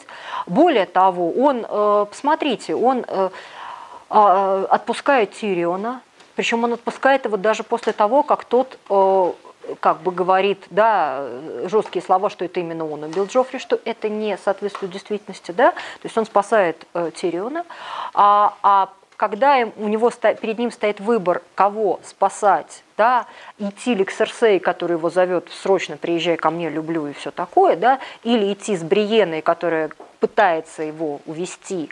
Ну, мы предполагаем, что следом, э, там дальше его ждет э, восставший из мертвых леди Кейтилин, да, которая хочет его убить. но он выбирает совершенно однозначно, он уходит вместе с Бриеной. Да? То есть человек последовательно, везде, где может, пытается зло, которое он причинил, исправить, да, гармонизировать и не возвращаться к тому злу, которое он делал. Да, мне кажется, это вот очень такая совершенно четкая христианская позиция. Да, да, нужно. Ну, для протестантской этики самоанализ это не просто жесткая вещь, это вещь бесстрастная, объективная. Самоанализ по Достоевскому. Я плохой, я по этому поводу зальюсь слезами и вынесу мозг всем окружающим. Самоанализ по Чехову. Я плохой, ой, что же делать, как же быть, пойду выпью водки. Вот. Или выпью кофе. Чем раздражают чеховские герои? Они страдают, но они ничего не делают. А при этом, в отличие, скажем, от героя Достоевского, чеховские герои зачастую не говорят себе всей правды, они крутят, юлят, что-то там пытаются себя оправдать. В общем, у них самоанализ – это какое-то беспомощное барахтание. Самоанализ по-протестантски – это ничего личного, только бизнес. А, ты на себя только смотришь… Ну, покаяние. Ну, они смотрят как бы в, э, для ранней протестантской этики, во всяком случае, характерно смотреть на себя примерно так же, как вы смотрите на грабли в своем сарае. Но вам важно их посчитать, сколько их у вас. Вам важно прикинуть, что вы должны делать со своим сараем. Вы же не отождествляете сарай с собой. А, это важный инструмент для того, чтобы вы делали что-то полезное. А, ваша душа – это такой же сарай. Если вы обнаружили, что там какой-то беспорядок, надо себе сказать, ну да, у меня так беспорядок. А, и по этому поводу мне необходимо что-то сделать, навести порядок. Страдать по этому поводу, ну, не то что запретно, это просто бессмысленно. Но зачем? Какой смысл в этом? Поэтому самоанализ по-протестантски, это, кстати, очень хорошо видно у Мартина, когда его персонажи начинают задавать хоть какие-то вопросы к себе. А, я козел? Ну да, но вот это так. Что мне делать, чтобы не быть козлом? Нет, я остаюсь козлом, но при этом мне нужно сделать хоть что-то, чтобы свою козлиность хоть чуть-чуть э, притушить. Вот. Но самое главное, э, это даже если я переживаю по этому поводу, что я козел, э, мои переживания это отдельно, а действия это отдельно. Я наблюдаю за собой, говорю, я козел, я по этому поводу переживаю. Не важно не эти два факта, а важно, что я должен с этим сделать. То есть это такой э, технический, технический бесстрастный научный подход к собственному приглашению. Никакой чертовщины. Слава тебе. Так, ну, мы тут с Оксаной Владимировной вдвоем объясни, ответили на вопрос, да? Так, еще. У меня вопрос. Да. Я слушал короткое выступление Дмитрия Быкова вот да. о том же. Ага. И его главная мысль была, что а, это там первая популярная многосерийная книга, в которой нет никакой идеи. А, опять же, я ни в коем разе не буду спорить с Дмитрием Быковым, да, потому что его право не увидеть в нем никакой идеи. Да? То есть если это постмодернистский текст, то опять же, то есть он не хочет эту идею видеть, Ради Бога, да? Вот, я еще раз говорю, что текст этому не сопротивляется. То есть это не Толстой, где вы хотите, не хотите, а идею увидеть обязаны, не Достоевский, да? А тут можете увидеть, можете не увидеть, да? В конце концов, это ваша свобода выбора. Ой, забыла об этом сказать, но скажу сейчас. Почему так хорошо работают боги Севера? Почему они действительно реальные боги, реально работают, да? Причем работают они не только, когда Джон им молится, да, но и когда Сэм им молится, они тоже посылают им помощь. Потому что они оставляют возможность человека э, выбора нравственного за героем. Джон говорит, ведь хорошо, южан, вот ты можешь прийти в септу, сказать септону, да, то-то и то-то, и он тебе скажет, как поступать. Богам севера они тебе не скажут, как поступать. Ты можешь им молиться, но выбор ты должен сделать всегда сам. Мне кажется, что это тоже вот вопрос выбора, да, вот какого-то. Так, вот у вас, а потом у вас. Давайте так. Да, Юлия Викторовна, я хотела спросить от лица, скажем так, фанатов, не, да. для, не от лица филологов, прежде всего, да. а от лица фанатов. Как вы относитесь к фанатской версии того, что э, Тириан Ланнистер э, э, может быть, э, скажем так, э, по крови Таргариен. А, вы знаете, если внимать, мне кажется, что вот я тут готовилась, перечитывала первую книгу, мне кажется, что на это очень намекается, да, потому что они, во-первых, с Джоном вот чувствуется, да, близость, ну, оба тайные Таргариены. Во-вторых, они же, когда оба смотрят на пламя, Тирион так говорит, ой, я в пламени много всего вижу, да, и не говори, что ты этого не видишь. И по лицу Джона он понимает, что он тоже это все видит, да, ну, а пламя это тар, тар, Таргариены, да, вот запросто. Вот, и мне кажется, что это как раз версия а вполне могла быть, но мы же знаем, что у Мартина были разные версии, да, и по поводу судьбы Джона и Арии, да, от которых он потом отказывался. Может быть, это останется тупиковым ходом, но то, что это по крайней мере, на уровне первой книги это есть, мне кажется, это совершенно очевидно. То, что он э, единственный, скажем так, вот, ну, Джон, Дайнерис и Тирион Ланнистер, те, которые подходят к дракону, и они... Э, да, безусловно. Но, понимаете, это мы все видели в фильме. В книге этого мы еще не видели, да. Мы, наоборот, видели, как они со со сожрали Мартелла, да, чудненько себе, да. И надо вспомнить, что в, книге, в фильме, в книге они значительно менее безобидны, я бы сказала, да. То есть вот, вот. Поэтому, может быть, да, мы и это увидим. Но, то есть, есть, опять же, да, по поводу, э, привет Дмитрию Быкову, да, то есть, есть э, детали, которые указывают, что так оно, что это может, потенциально это может быть. Но, с другой стороны, мало ли там деталей, которые остались вообще без ответа. Посмотрим, да, поживем, увидим. У вас был вопрос. Так вот, у Жареного Евгения Викторовича была специальная выпуск, посвященный «Игре престолов» на радио «Орфей» вот, где он а, назвал а, песни «Льда и пламени», цикл, а, рыцарским романом, который стремится к бесконечности, то есть, э, по идее, потенциально не имеет конца. Вот вы как думаете, может быть э, как бы окончание этой истории, или это история, которая действительно может повторяться и повторяться? Вы знаете, я думаю, что... Я, я не слышала этот эфир, но э, зная Жареного как специалиста по зарубежной литературе, я думаю, что он э, действительно абсолютно прав. Ведь что такое рыцарский роман? Роман абсолютно бесконечный, потому что есть некий набор рыцарей, да, известных, э, и каждый новый поэт дописывает про них некую свою историю. Да? То есть у нас, как в Средневековье существовал там влюбленный Роланд, потом неистовый Роланд и так далее, так далее, так далее. Да? Был совершенно замечательный критик Этьен Дутро, который написал ряд рыцарских романов, и который потом за него дописывали, дописывали, дописывали. То есть ры... текст рыцарского романа, если брать его как целый текст, да, как текст, он действительно бесконечен, да, потому что потом появляется уже Дон Кихот как пародия своего рода на эти рыцарские романы. С другой стороны, вот, да, мы можем говорить, что вот видите, теперь рыцарский роман всплывает вдруг в виде романа Мартина. С другой стороны, мы можем говорить о том, что э, действительно, поскольку текст сейчас буду ругаться нехорошими словами, текст э, льда, саги «Льда и пламени» — это так называемая трансмедийная история, которая существует на нескольких платформах, мы как раз вот с магистрантами об этом говорили, да, что есть платформа э, книги, есть платформа фильма, да, и герои немножко разные, и уже мы знаем, что судьбы немножко разные. Вот. Э, кино, по идее, должно закончиться. Но сколько там, четыре спин э, а, анонсировали, да, вот. То есть пока это будет приносить деньги, этот текст будет продолжаться. Извините, ничего личного, только бизнес, да.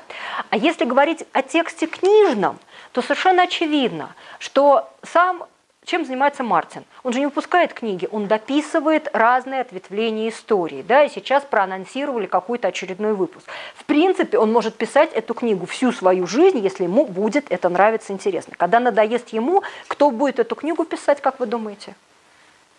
Фанаты, совершенно верно. То есть мы имеем дело натурально с бесконечным текстом, аналогичным по своему принципу вот этого тиражирования к тексту рыцарского романа. В принципе, мне кажется, одни и те же. Да, вот, вот как-то так. Тут я согласна с, с уважаемым профессором. Да. А есть ли у вас мысли по поводу того, как все-таки закончится? Вы знаете, вы знаете, я вам скажу, опять же, как эм, филолог, да, как э, литературовед. Есть несколько моделей, по, которых, по которым она может закончиться. Модель первая, счастливая. Если мы все-таки говорим, что у нас вот Джон это такой Арагорн, да, ну, очевидно совершенно, да, ну, разве что никого наложением рук не лечит, но, может быть, все впереди, конечно. Вот, Денерис, она такая прекрасная эльфийская леди, да, то есть должно закончиться их свадьбой, мир, дружба, жвачка и все такое. Вот. Ну, вряд ли, конечно, но это, вот, это, это одна понятная модель истории. А вторая понятная модель истории э, закончится все плохо, да, то есть герои погибнут либо все, либо частично, да, ну горько-сладкий финал. Возможно, мы будем, э, мы получим в финале как бы ребенка, да, который на железном троне, да. Ну, ну, ребят, ну это Тихий Дон, доктор Живаго, да, то есть это классический открытый финал литературы 20 века, когда вроде бы, да, герои, все погибают, но остается ребенок, символ будущего, все прекрасно. Третий вариант – апокалипсис наступил, и этим все закончится, да, и на, на железном троне мы будем э, иметь короля ночи, да, вот. Но даже этот финал, по идее, он э, будет как бы, я на самом деле не думаю, что будет он, да, потому что, ну, все-таки даже из чисто таких коммерческих соображений закончить всем, что мы тут, это, конечно, будет очень неожиданно, мы всех порубили, да, вот, но, ну, безнадежно. Люди скажут, что мы, мы это, извините, 7 с лишним часов смотрели ради вот этого, вот, вы, вы что, за что, гады, за что, вот, но да, но судя по тому, какая поднимется волна того, что они все неправильно сняли, думаю, что опять же она будет свидетельствовать о колоссальной потребности людей в том, чтобы все, все-таки увидеть свет в конце туннеля. Потому что с точки зрения постмодернизма вспомните, как заканчивается а, имя, имя Розы Умберто. Все, все, все рухнуло, все кончено, мир ужасен, все, полный, полный апокалипсис. А, я надеюсь, что все-таки это не настолько постмодернистская вещь. Другое дело, в связи с бесконечным текстом, тут про про прошли известия о том, что они снимут несколько концовок, чтобы даже артисты не знали, какая будет правильной. Вот если это вы, выпустят на DVD, это будет вот такая трансмедийная история. Каждый может выбирать ту концовку, которую он... Понимаете, вот у меня сегодня она такая, а завтра такая, и все счастливы, да, вот, и, по, и продажи DVD-дисков растут вообще просто со страшной Сама история дает такую возможность, да, вот сделать такую вариативность. Да, ага. Я а, еще, судя по тому, что вы сегодня рассказывали, и есть еще тоже такая версия, что Джон, в принципе, откажется, ну, все они победят, естественно, будут жертвы, и Джон, в принципе, откажется от э, престола, вот, от трона. И ну, уйдет за началами далеко-далеко на север, и мне кажется, это как раз-таки было бы очень духе Джона. Вы знаете, вот эта версия мне вообще очень нравится, да, потому что ведь, по идее, если уж мы говорим о нем как о царе Христе, да, то он, он же должен стать королем царства мертвых, да, которые потом будут царством живых. Да, и вот эта версия была бы очень красивая. Да, вот где-то там у них царство живых, они там, там им политические интриги, все такое, да, но они знают, что смерть не страшна, потому что потом мы уйдем туда к Джону. Ну да, он где-то нас там ждет. Вот. Но я боюсь, что это была бы слишком красивая версия и слишком, вот, вот, ну, слишком христианская. Да. Боюсь, такого удовольствия да, нам э, создатели не предоставят. Да, хотя вот лично мне она, наверное, нравится больше всего. Так, да. А, смотрите, я вот слушаю и думаю, а, все-таки Мартин атеист, агностик, а, так все-таки это осознанный христианский контекст ага. или это мифологемы? Читанный. Читанный.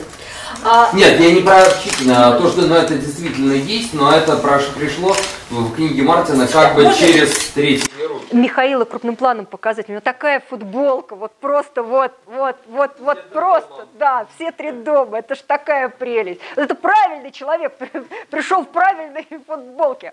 А, знаете, я думала на, над этим, да, то есть насколько это осознанно. Но это знаменитый вопрос каждый раз, да, когда говорят, насколько осознанно писатель имеет в виду все то, что вы литературоведа там находите. И в этом смысле э, Мартин, который воспитывался в католической семье, да, ну вообще-то, да, вот так между, между делом, а может быть, у него, конечно, это... Э, я, я не могу вам сказать за Мартина, да, потому что, извините, и в приглашении на казнь Набокова есть христианские мотивы, но очень сильно травестированные и пародированные. И понятно, что их Набоков не имеет в виду, но, с другой стороны, у него там, главный герой у него тоже уходит из мира смерти в мир живых, да. Может быть, это вообще свойство, скажем, не постмодернизма, а модернизма, ведь роман на стыке модернизма и постмодернизма, да. А модернизм, весь модернизм, за, задвинут на преодоление смерти, на то, что смерть не, не смерть неизбежна, а жизнь неизбежна. А, соответственно, модернизм ведет за собой а, мифологические мотивы и христианские в том числе.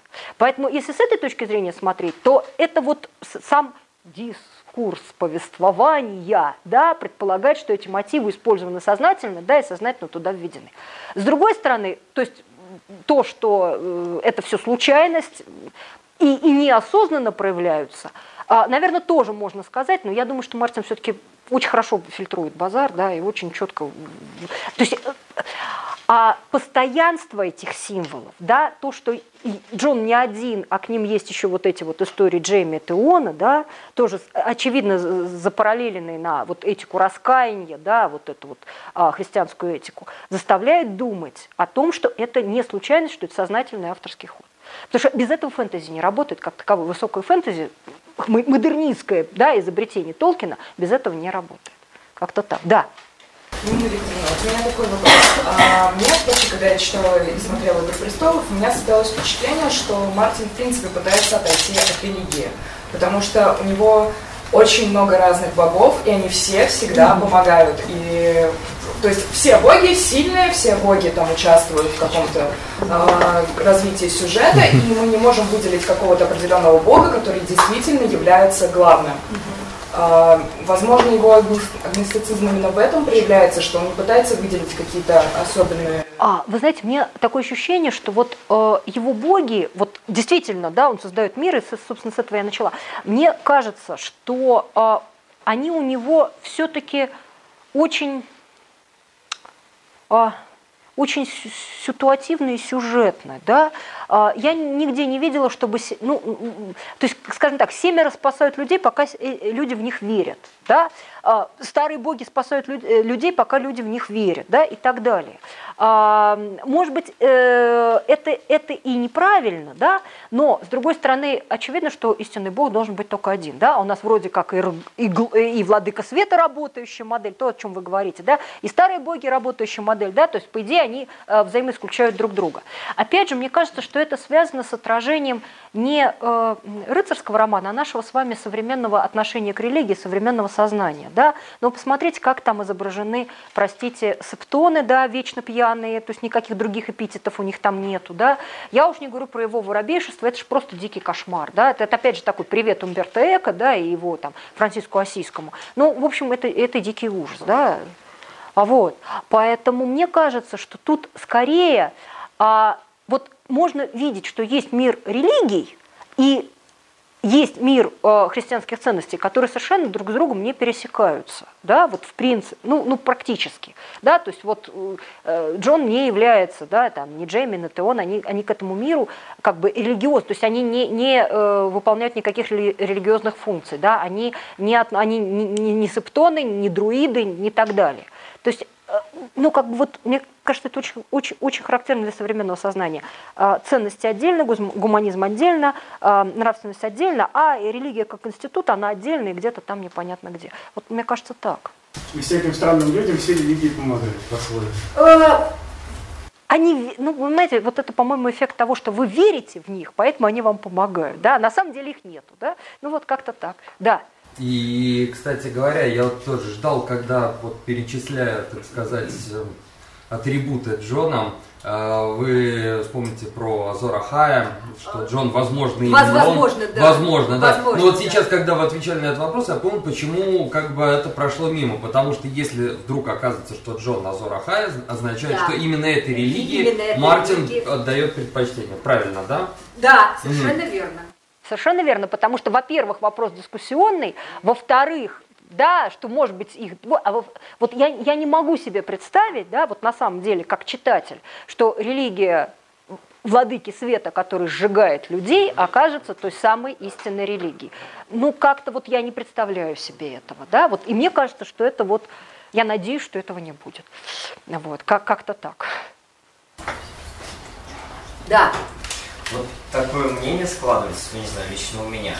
Вот про Брана все-таки не так много снято, правильно? Так, ну, да. Не такое да. место, как Джон Сноу, да. хотя он тоже из Старк и так да. далее. Но на протяжении всего, да, повествования, угу. он все больше и больше, ну как бы он теряет физическую свою угу. форму, понятно, ноги и так далее. Но он больше набирает каких-то магических сил, вот все больше и больше, мистических, да. да. А нет ли такой вероятности, что именно он сыграет ключевую роль а, в концовке, как а, она не вы знаете, ну, безусловно, он, он свою ключевую роль сыграет, потому что, опять же, здесь работает христианская логика, да, потому что что такое, да, то есть тебя лишили физических возможностей, но за это тебе дали огромные духовные способности. Но посмотрите, э, простите, пожалуйста, да, ну как какая-нибудь святая Матрона, да, то есть она слепая, но она видит да, то есть логика, я ни в коем случае не сопоставляю, не хочу ничьих чувств а, задеть, но логика совершенно та же самая, да, то есть ты, тебя лишают определенных возможностей здесь, ты маленький человек, который вообще непонятно где, но именно этот маленький человек, возможно, принесет спасение, да, это, кстати, тема Толкина, когда, который, помните, говорил, что на самом деле там главный герой это Сэмюэл Генджи, да, который вот маленький человек, который всех спас, да, не эти все рыцари, короли и так далее, и в этом отношении сопоставление. Это не мое сопоставление, я об этом читал, но мне эта действительно идея очень нравится, о том, что, может быть, вот тут такой маленький человек, который всех спасет, это будет Бран. Это тут вот, это не отменяет да, того, что Арагорн тоже есть, да, но это тоже очень важный фактор. Лекция проведена и записана по заказу православного мультимедийного портала «Предание.ру». Лекции, выступления, фильмы, аудиокниги и книги для чтения на электронных устройствах свободном доступе для всех. Заходите. Предание.ру